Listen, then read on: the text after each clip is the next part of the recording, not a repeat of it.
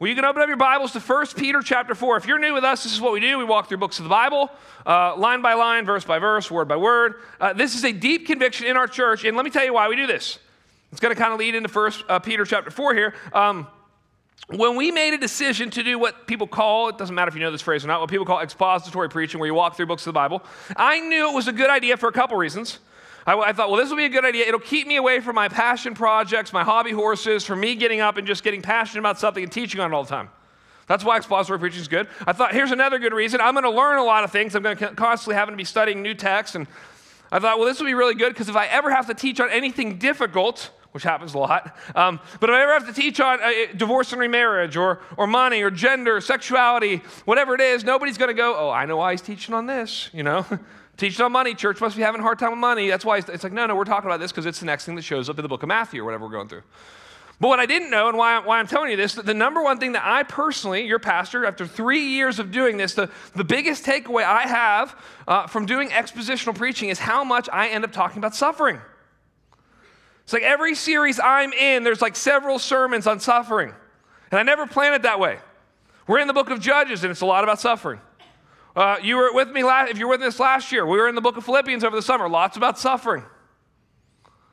We were, we've been in the book of Genesis, we've been in the book of Colossians, we spent uh, a couple months in 1 Corinthians 15. And, and again and again, this topic of suffering comes up. And so it's a very, very important topic. And here's the big idea uh, in, in 1 Peter for today, because Peter talks a lot about suffering, by the way. Peter talks more, there's more about suffering in the book of 1 Peter than in any other New Testament book when it comes to just the topic of suffering. Uh, 25% of all that, the, all that the New Testament teaches on the topic of suffering is found in 1 Peter. And so, again and again and again, this topic comes up, and, and here's why he does it. Let me just give you a little background. Peter is writing to a people uh, while Nero is ruling. And what was happening during that period of time is the persecution was getting worse because what Nero did was he burned down parts of the city that he didn't like because he wanted to rebuild them. So he burns down the city, but then everyone gets mad because they lose their businesses, they lose their jobs. So he blames the Christians because they were an easy target, they were a minority. He blames the Christians for that, for, for burning down the city. So guess what happens? Everyone gets mad at the Christians. And then he punishes the Christians. And he says, What I'm going to do is he, he would actually dip li- live Christians in wax and light them on fire, and they would light, light up his gardens at night. So it's that kind of intensity of suffering that Peter, and it's like people that Peter's writing this book to, they have friends and family who've gone through this. And so it's in that context that here is the big uh, idea for the sermon today that this place is not our home, but it is a place to expect and endure suffering. That there, you, you cannot deny suffering. Although Christian science tries to do that and Hinduism tries to do that, certain forms of Hinduism, you can't deny it. You can't direct yourself around it your whole life. And you really should not despair when you're going through it. But it's a part of our life. And what I want to do is I want to read you slowly from 1 Peter 4, verses 12 through 19. And as I do, what you're going to see is for some of you, this sermon's for today. You're like, I'm going through a trial, I'm going through a test. I've just had a tragedy. This, this is for you today. For many of us in a church our size, in a church of our demographic where there's lots of young people, lots of young families, this is a sermon for, I'm not a prophet, so I don't know exactly. I'm not a prophet, I'm not a son of a prophet. I do work for a nonprofit, okay? Um, but, but, but, so I don't know, I'm not prophesying to you. I'm just saying um, this is maybe for some of you a sermon for next month or next year or next decade. But I, want to read this to you. This is 1 Peter chapter 4, verses 12 through 19 says this Beloved, do not be surprised. We'll spend a lot of time on that today. Don't be surprised when suffering comes into your life. Do not be surprised at the fiery trial. Now, oftentimes in the Bible, fire is connected to suffering. Why? Because uh, fire has two things that are connected to it pain and purification. Suffering is always painful, but you can make it purifying. Or you can make it worse. We'll talk about that. We all know people who, the way they respond to their suffering, they make everything worse at the fiery trial when it comes upon you to test you. There's one of the purposes of suffering. As though something strange were happening to you. But rejoice. The Bible is a strange book. If we're just honest, we read those verses and we make, you know, listening noises and prayer noises and we act like that's easy. It's like, no, no, no, no, no. We all read that and go, hmm, hmm. Yeah, that's very hard. Rejoice. He says it three times. But rejoice insofar as you share in Christ's sufferings, that you also may rejoice and be glad. Three different times he says it. When his glory is revealed. Verse 14 hits us right where we are as a, as a culture right now, as a society, as a nation. If you are insulted,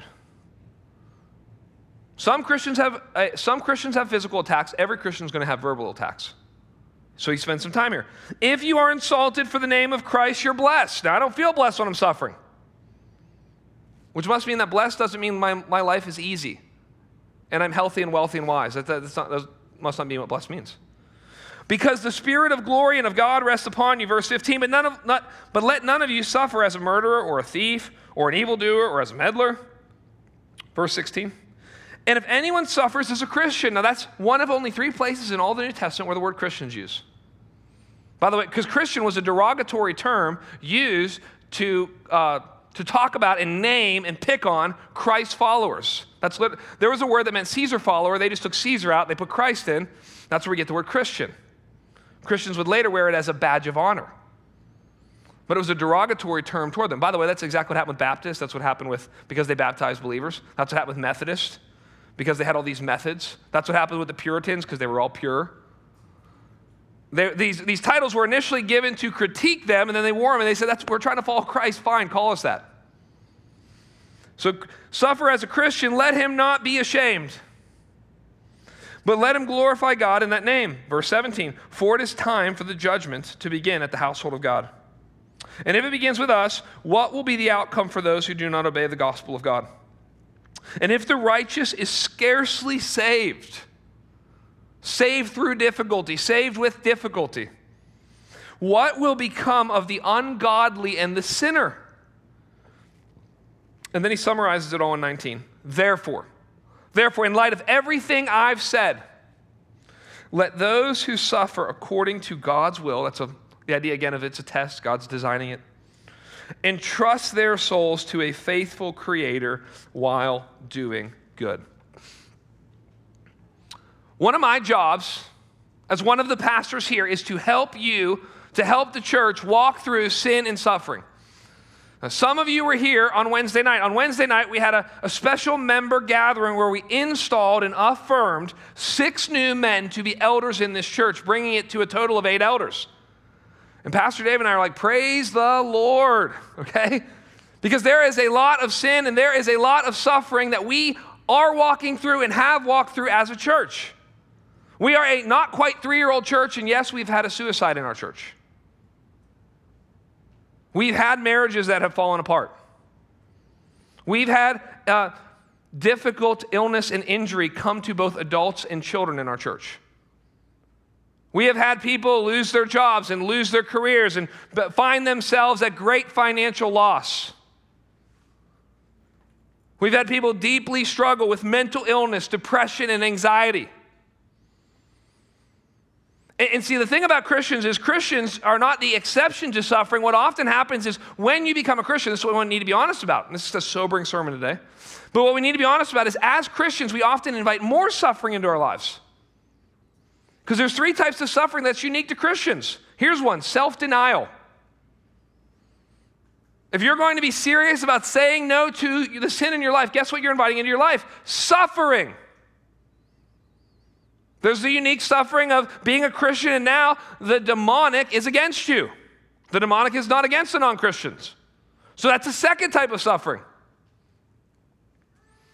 There's the, the unique suffering of being persecuted for being a Christian. So those are three different types of suffering. But here's what's, here's what's so important.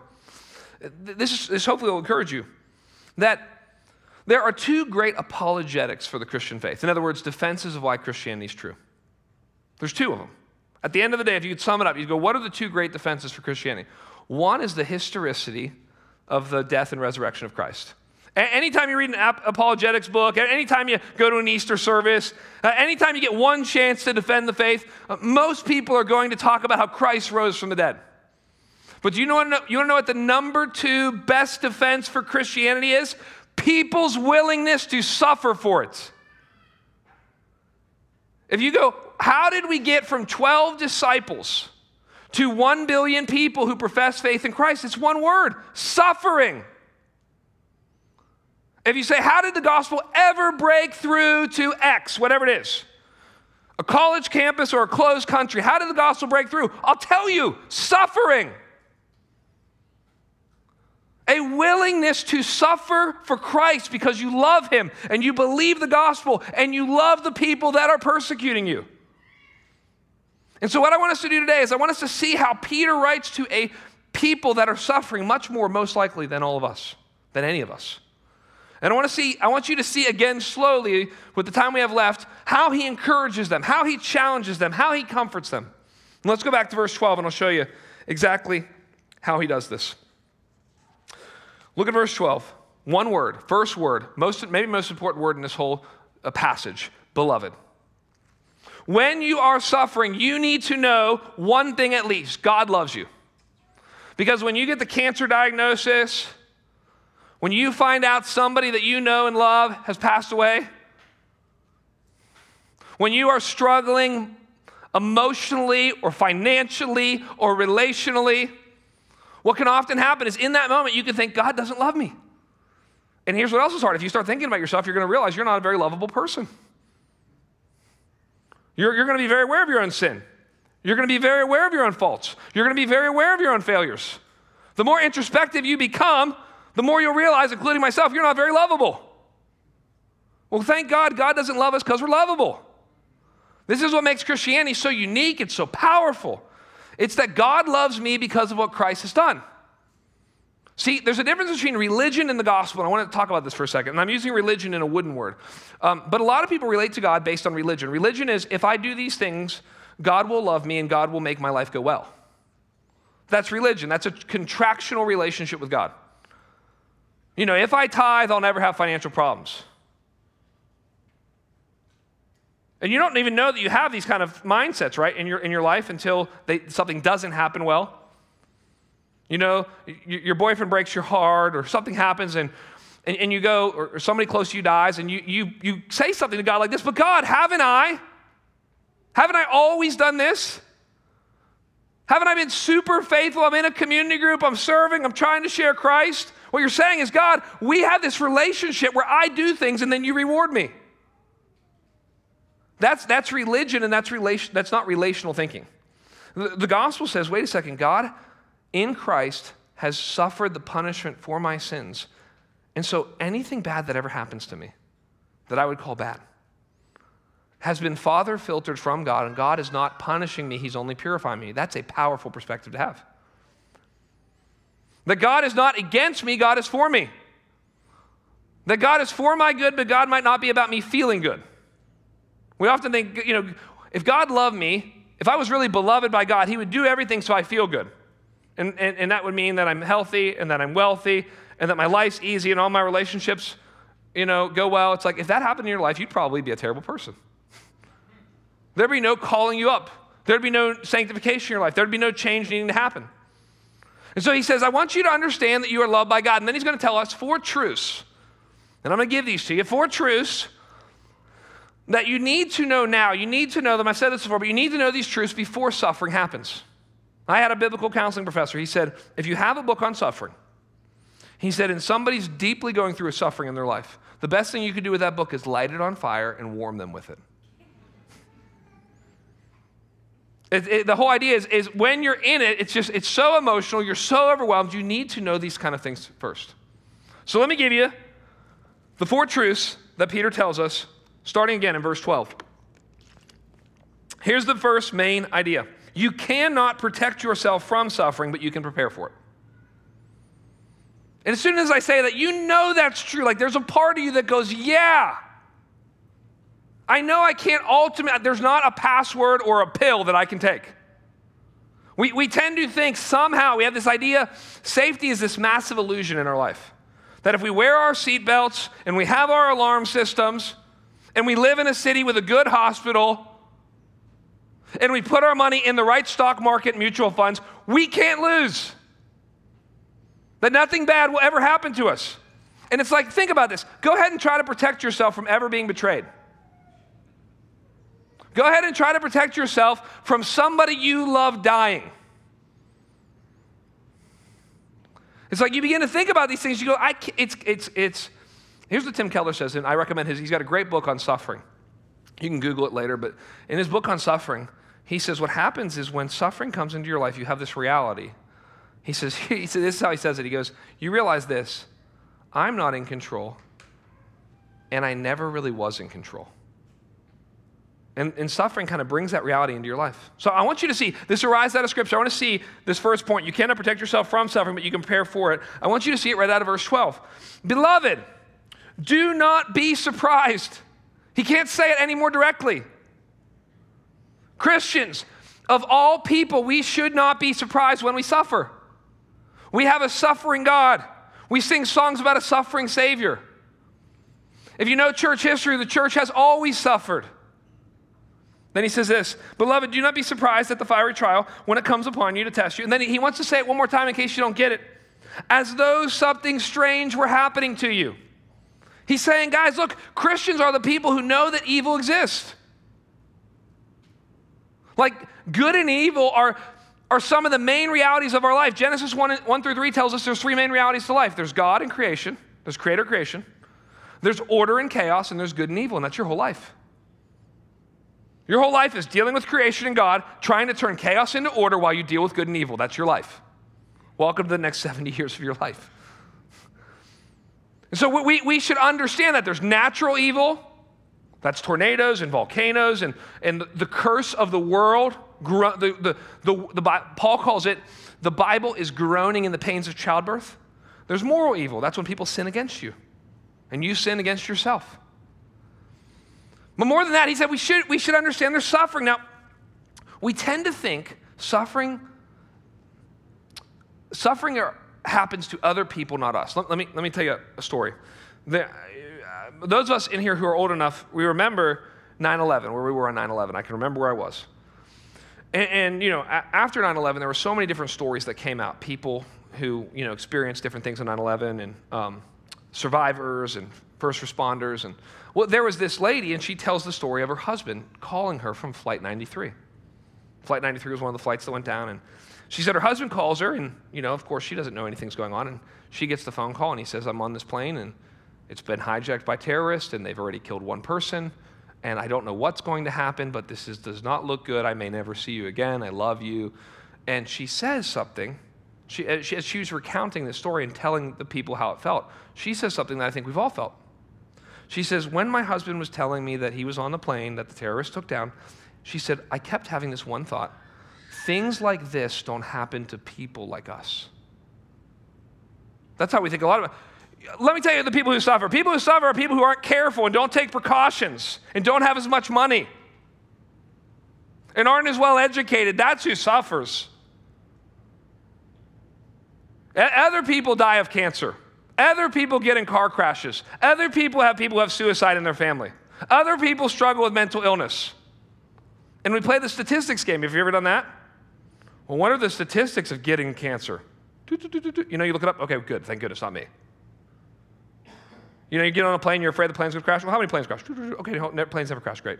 You play the statistic game. The problem is, if you play out the statistic game on everything that could possibly happen, the chance that it will happen to you is 100%. It's just a humbling reality. There, there's a couple things you have to, so, you know, these, it's a sobering thought because there's a couple things that it's good for us to think about and be, so let me say it this way. Why does the Bible warn us of suffering? Because when, when you're warned of something, you're still going to be scared when it happens, but you'll be less scared and you'll be like more comforted. So here's an example. My wife is, loves Disney World. And she wanted to take our five year old and our seven year old down there, and she did um, earlier this summer. And, uh, and, and she really wanted them to ride all the rides. And so they're all scared to ride the rides. So guess what she did? She took them and she showed them on YouTube every one of the rides that we were going to ride. And she said, Now, this is the big hill that you'll go down. And then you'll go back through a cave. And then this will come out at you. And then this, you know, and, and, and so the kids are watching it and you're just watching them. They're, they're, they're amazed and they're going, okay, I know what's going to happen. Now, did they still scream? Yes. We still have pictures of it. Yes. But they were less scared than they would have been and they were willing to do it. This is what God warns us so that we know. I mean, so here's a couple realities that you know, maybe you haven't articulated outside, out loud, and, and maybe when I say it, you're going to go, that's kind of depressing, but we just all know these things. So here's one everybody you know and love will die. So that's something you can't escape. Everybody. Every single person that you know and you love will die. And if, and, if, and if you don't watch them die, then they'll watch you die. And you'll say bye to them. It, it, when you die, most likely it's not going to be an easy death. I know we all dream that we fall asleep with the Bible on our chest sleeping, right? Wouldn't that be great? But as R.C. Sproul said, R.C. Sproul said, I'm not afraid of death, I'm afraid of dying.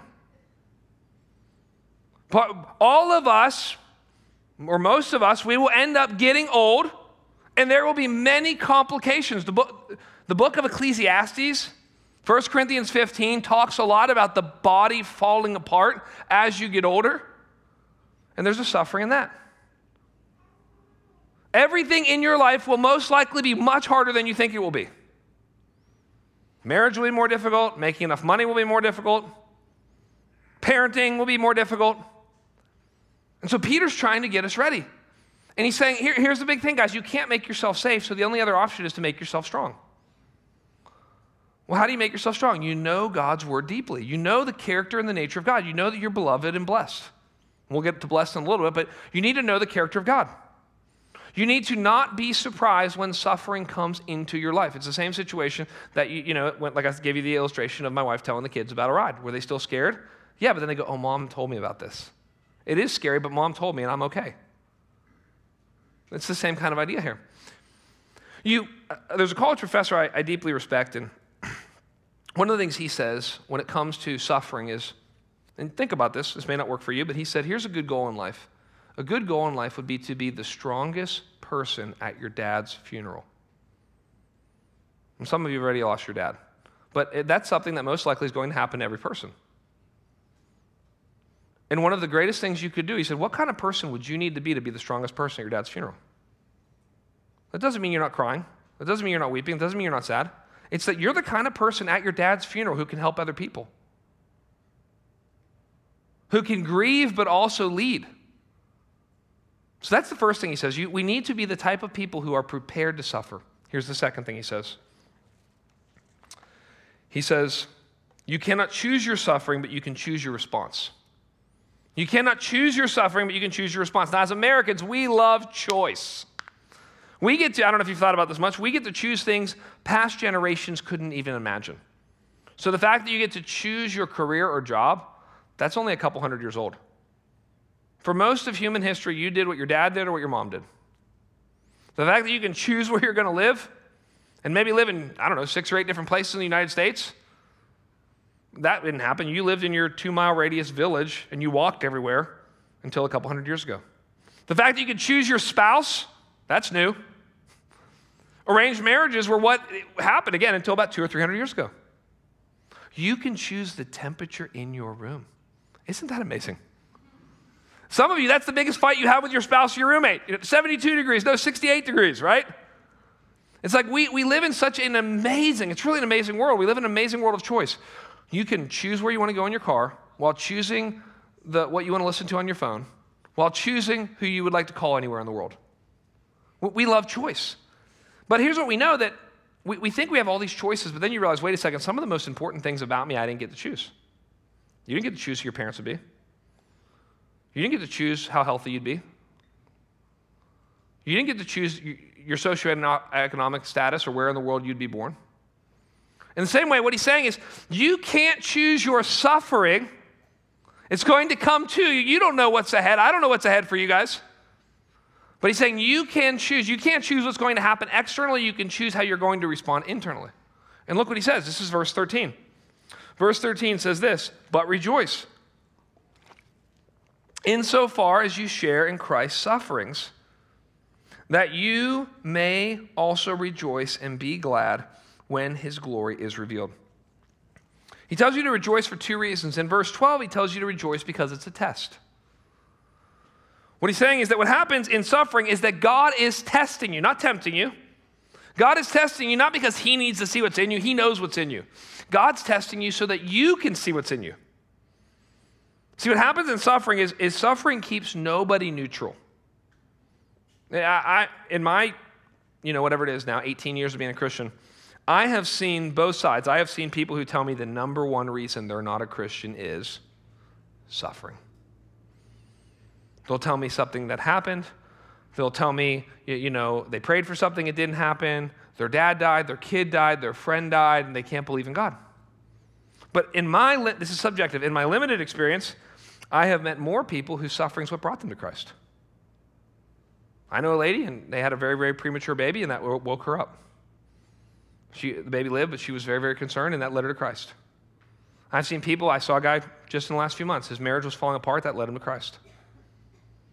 The Puritans would say the same sun that melts the snow hardens the clay. That what happens is that the sun, being the hardships of our lives, it comes into our lives and it begins to reveal things. Now, how do, you know, it, the Bible's strange because it tells us to rejoice. How do most people respond to suffering? I'll tell you, most people respond to suffering by either responding sinfully or by running to sin. Right? Running to sin is I'm going to self medicate and look at pornography and drink too much and be a workaholic and travel a ton and stay busy and ignore it. That's running to sin. Uh, responding sinfully is I'm, I'm going to complain and I'm going to be bitter toward that person and I'm going to resent them. One of the worst things that you can do when you're suffering is compare your life to other people who you don't think are suffering as bad as you and play the victim card. That is one of the, first of all, nobody wins in that game, everybody loses. The game of who's suffering more is a loser's game. You don't want to play that game. But here's another thing about it when you don't know what's really going on in other people's lives, when people go, that person's not suffering, I know what they mean. They mean they're wealthy and healthy. That's what that person's not suffering. It means they have enough money and they look healthy. It's like, well, how's the relationship with their family? How's the relationship with their spouse?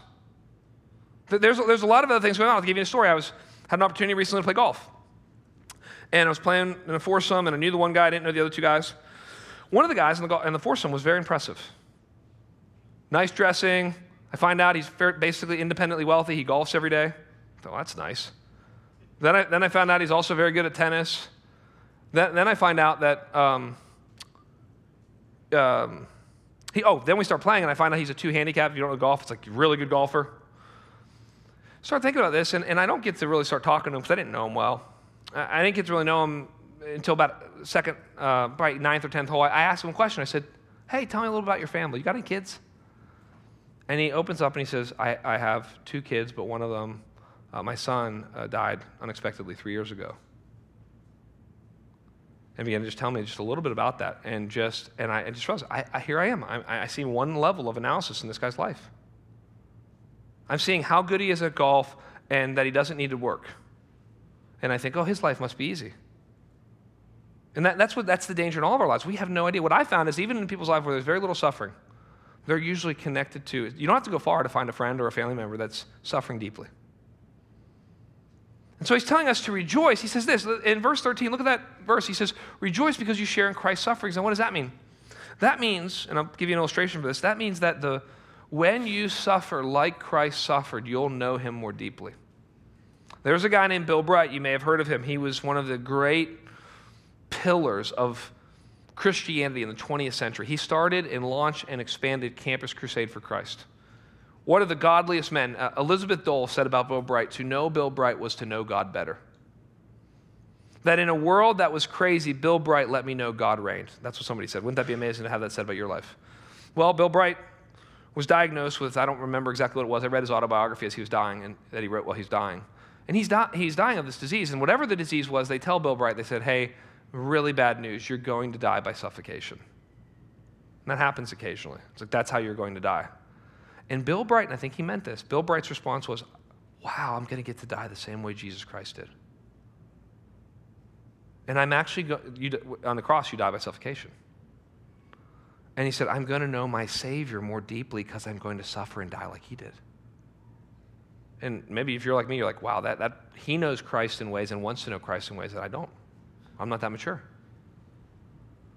But it'd probably be similar if you, if you met two people and they both went through cancer. There would, be a, there would be a knowing of one another. Oh, I remember what it's like to go through the chemotherapy. Oh, I know what it's like to be in a hotel by myself. I know what it's like to have the doctor come in and give that diagnosis. I know what that's like. So, so that, that's the whole idea that when, we, when, we, when somebody betrays you, you go, ah, Jesus Christ was betrayed. When somebody falsely accuses you and says all kinds of evil against you, as Jesus says in Matthew 5, then you go, they did the same thing to Jesus Christ. There's a third thing. The third thing he wants you to know is that you cannot control what people say, but you can choose to not be ashamed. You cannot control what people say, but you can choose to not be ashamed. I want you to look at verse 14. If you are insulted, and I said it earlier, but not every Christian will be verbally attacked, or sorry, physically attacked. Every Christian will be verbally attacked if you're faithful. If you are insulted for the name of Christ, you are blessed. Now, that must mean that blessed doesn't mean life goes well for me. Blessed means something like I'm highly favored by God. He's allowing me to have this experience. Blessed also means I'm heavenly rewarded. Highly favored and heavenly rewarded would be a good definition of what it means to be blessed. He says, Blessed, because the Spirit of glory and of God rest upon you. But let none of you suffer as a murderer or as a thief or as an evildoer or as a meddler. Verse 16. Yet if anyone suffers as a Christian, let him not be ashamed, but let him glorify God in that name. What Peter's doing here is he's honoring the power of words. Words are very powerful. I don't know if you, whenever you grew up, I don't know if you ever heard this. When I grew up, my parents told me, and I love my parents, but they told me sticks and stones will break your bones, but words will never hurt you. Well, whoever came up with that is an idiot, right? we all know that. It's like, you know, you, you, get it as a teenager and you're like, man, that really hurts. Or even much younger, and you, you go, that's, words can be incredibly powerful. I remember I, I liked this one girl in fifth grade. I really did. I really thought she was cute. And, um, and, and I can remember, still, I can remember she came up one day with her female friend, her girlfriend, or whatever, and they started to make fun of me and told me I looked like Arthur from those books. You ever see those, the, the Arthur, the, right? And, and because of how little my eyes were, okay? I'm, I'm getting over it, okay? No. But, but you know, right? It's like, I'm okay, I really am. Uh, I just go like this every night for a few hours. Um, no, but you know, so it's like, but I can remember being in fifth grade and that was something personal. And you just like, you know, I obviously, I, I when I thought to myself during preparation, has someone said anything? And then I'm like, Dessa in fifth grade said this to me. Um, but, but, but, you know, and, and, but then sometimes you suffer specifically for Christ. You know, so I, I was a brand new Christian at Elon and I remember I was at Elon, I was trying, I was brand new Christian. I was trying to be faithful to Christ. I was living in a dorm with a bunch of non-Christian guys, and they liked me. They picked on me because I was a Christian and stuff. But I remember one time I come into my dorm room, and um, my this is back before the iPhone, so we had something called a landline phone in my room.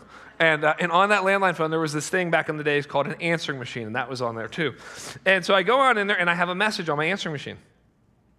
And I never had it. My mom might have left me a message, but I never have a message on my answering machine. I'm like, this is interesting. Ding, I hit it. It's my buddy. And he gets on there and he goes, he has this deep voice. He's you know faking the voice, and he goes, Kyle, it's God.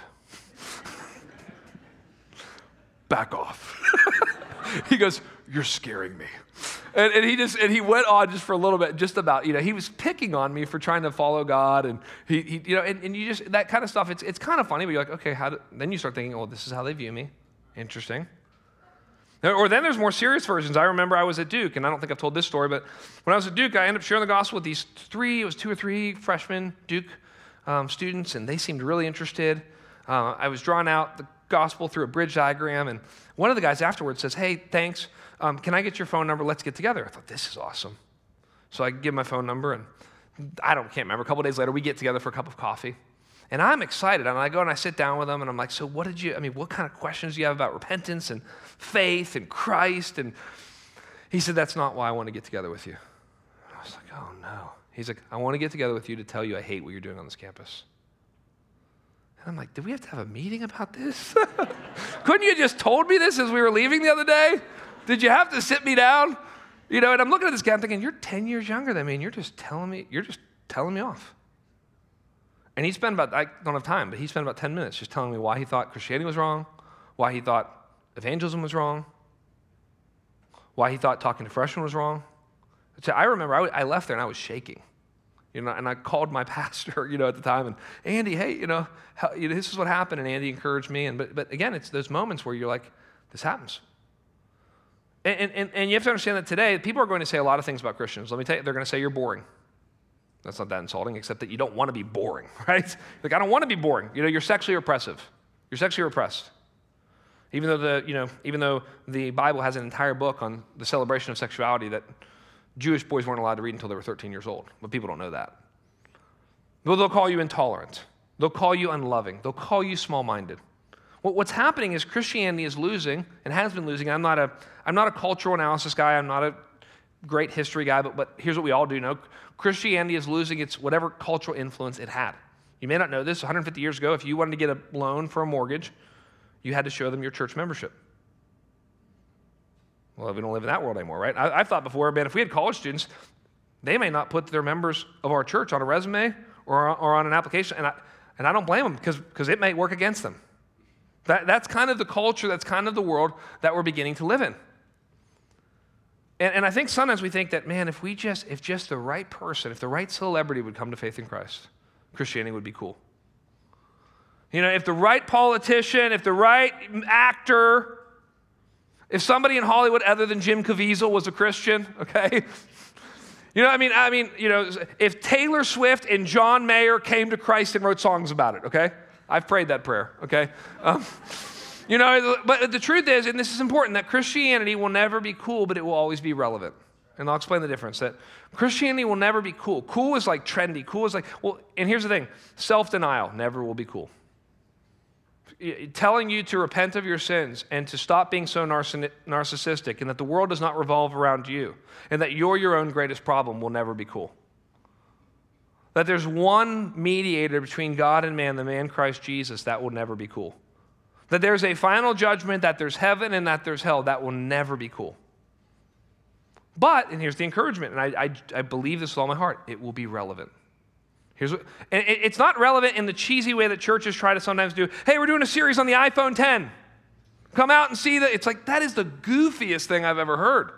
It's, it's not that we make the gospel relevant, we show the relevancy of the gospel. There was, um, I remember one time there was a, a, lady in our church, and she brought her sister to, um, to, to visit, and her sister's not a Christian. She'd been praying for her sister. And um, her sister comes, and I guess it was while we were in Genesis 1, 2, or 3, or so. Genesis 3. It was in Genesis 3. And I guess her sister had said something about mocking, you know, how we're, on, we're a people that are, you know, talking about old things, and this is irrelevant. And, but she said about halfway through my message on Genesis 3, which is dealing with sin and temptation and Satan and how all sin works, that she looked over at her in the middle of my sermon and goes, How is this so relevant to my life? It's like, Of course it's relevant to your life. There is nothing more relevant than dealing with your sinful nature. There's nothing more relevant than talking about God and how you're made in his image but fallen and broken. There's nothing more relevant than talking about where you're going to spend eternity. It doesn't get any more relevant than that. And so, though Christianity will never be cool, it'll never be hip, it'll never be trendy, true Christianity, it will always be relevant. And that's why he says at the end, don't be ashamed. Verse 16, don't be ashamed. You might be ashamed of your sin. You might be ashamed of your past. You might be ashamed of your lack of courage, but don't be ashamed of Christ. That's the big idea there. And then finally, the fourth thing he says is you cannot so- stop suffering from happening to you, but you don't need to suffer alone. You cannot stop suffering from happening to you. That's kind of a restating of the first point. But you don't need to suffer alone. He's going to end where Peter often ends, which is a call to community, which is a call that it's this whole idea, you probably heard this before, it's not a biblical proverb, but it's just a proverb of life. Um, that friendship makes the good times twice as good and the bad times half as bad. You need people to bear the burdens in your life. Verse 17 For it is time for judgment. In this context, it's not the punishing judgment of God, it's the purifying judgment of God on the church. For it is time for judgment to begin at the household of God. What he's saying here is what you need to know when you're going through suffering is that you have a church family. The church is a family to walk through the fire with. What this means is the church is not an event, the church is not a building. The church is not the place you drop your kids off for free childcare while you sing songs and listen to sermons. The church is not a place to uh, build business relationships. The church is not a place to do religious activities. The church is a place to have a spiritual family that's going to care for one another and walk with one another through sin and suffering. This is why the number one way the church is talked about when relating to itself is as brothers and sisters or as a family in Christ. And so he says, I want you to understand that as you suffer, you suffer together. In fact, here's the other thing Jesus Christ suffers with you. So, what's interesting, and I won't go here now, but if you go to, you might want to write this down and go do this with your community group, but if you go to Acts chapter 9, that's where Paul Saul becomes Paul and he's, he's riding on his horse and, and, and Jesus Christ confronts him and converts him. And what, what Jesus Christ says, if you remember what he says to him, he goes, Saul, Saul, why are you persecuting me? Well, was Paul, was, was Paul persecuting Jesus? No, not necessarily, not directly. He was persecuting Christians. But Jesus so connects himself with the church that to persecute Christians is to persecute Christ. And so he goes on and he says, and if it begins with us, this is verse 17, what will be the outcome of those who do not obey the gospel of God? He's using rhetorical questions. In other words, he's not giving you the answer because the answer is so obvious and in this case so terrible. If Christians have to go through a judgment, what will the world have to go through? And then look at verse 18. And if the righteous is scarcely saved, saved with difficulty, it took the blood of the Son of God.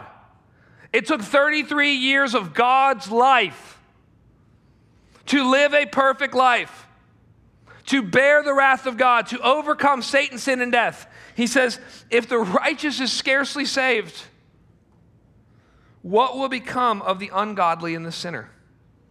And then he ends with a summary of what we should do when we suffer. He says, Therefore, let those who suffer according to God's will do two things entrust their souls to a faithful Creator while doing good. He's saying that here's what you need to do. It's an oversimplification, but it's helpful. When you don't know, when all the suffering that's going to, you don't know all the suffering. I don't know all the suffering that's going to come into our life. But he says, here's what I want. I want you to do two things. I want you to fully depend on God, and I want you to continue to do good. What happens when you have financial loss?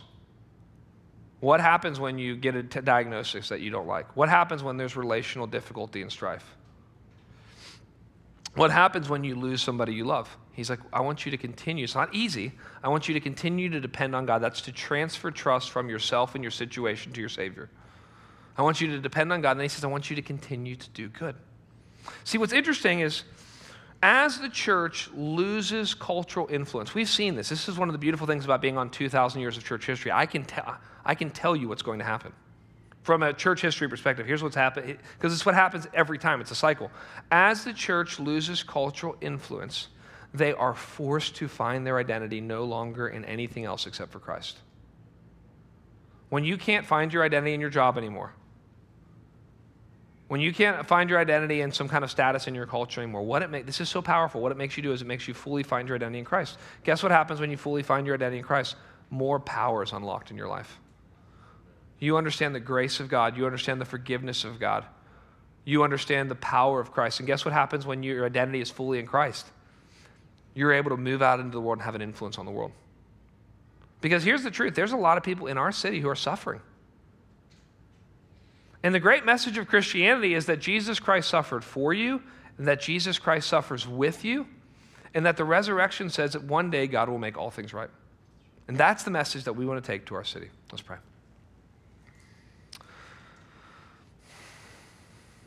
Lord, we know that suffering is coming. You're very clear in your word that suffering is not a punishment, but a promise.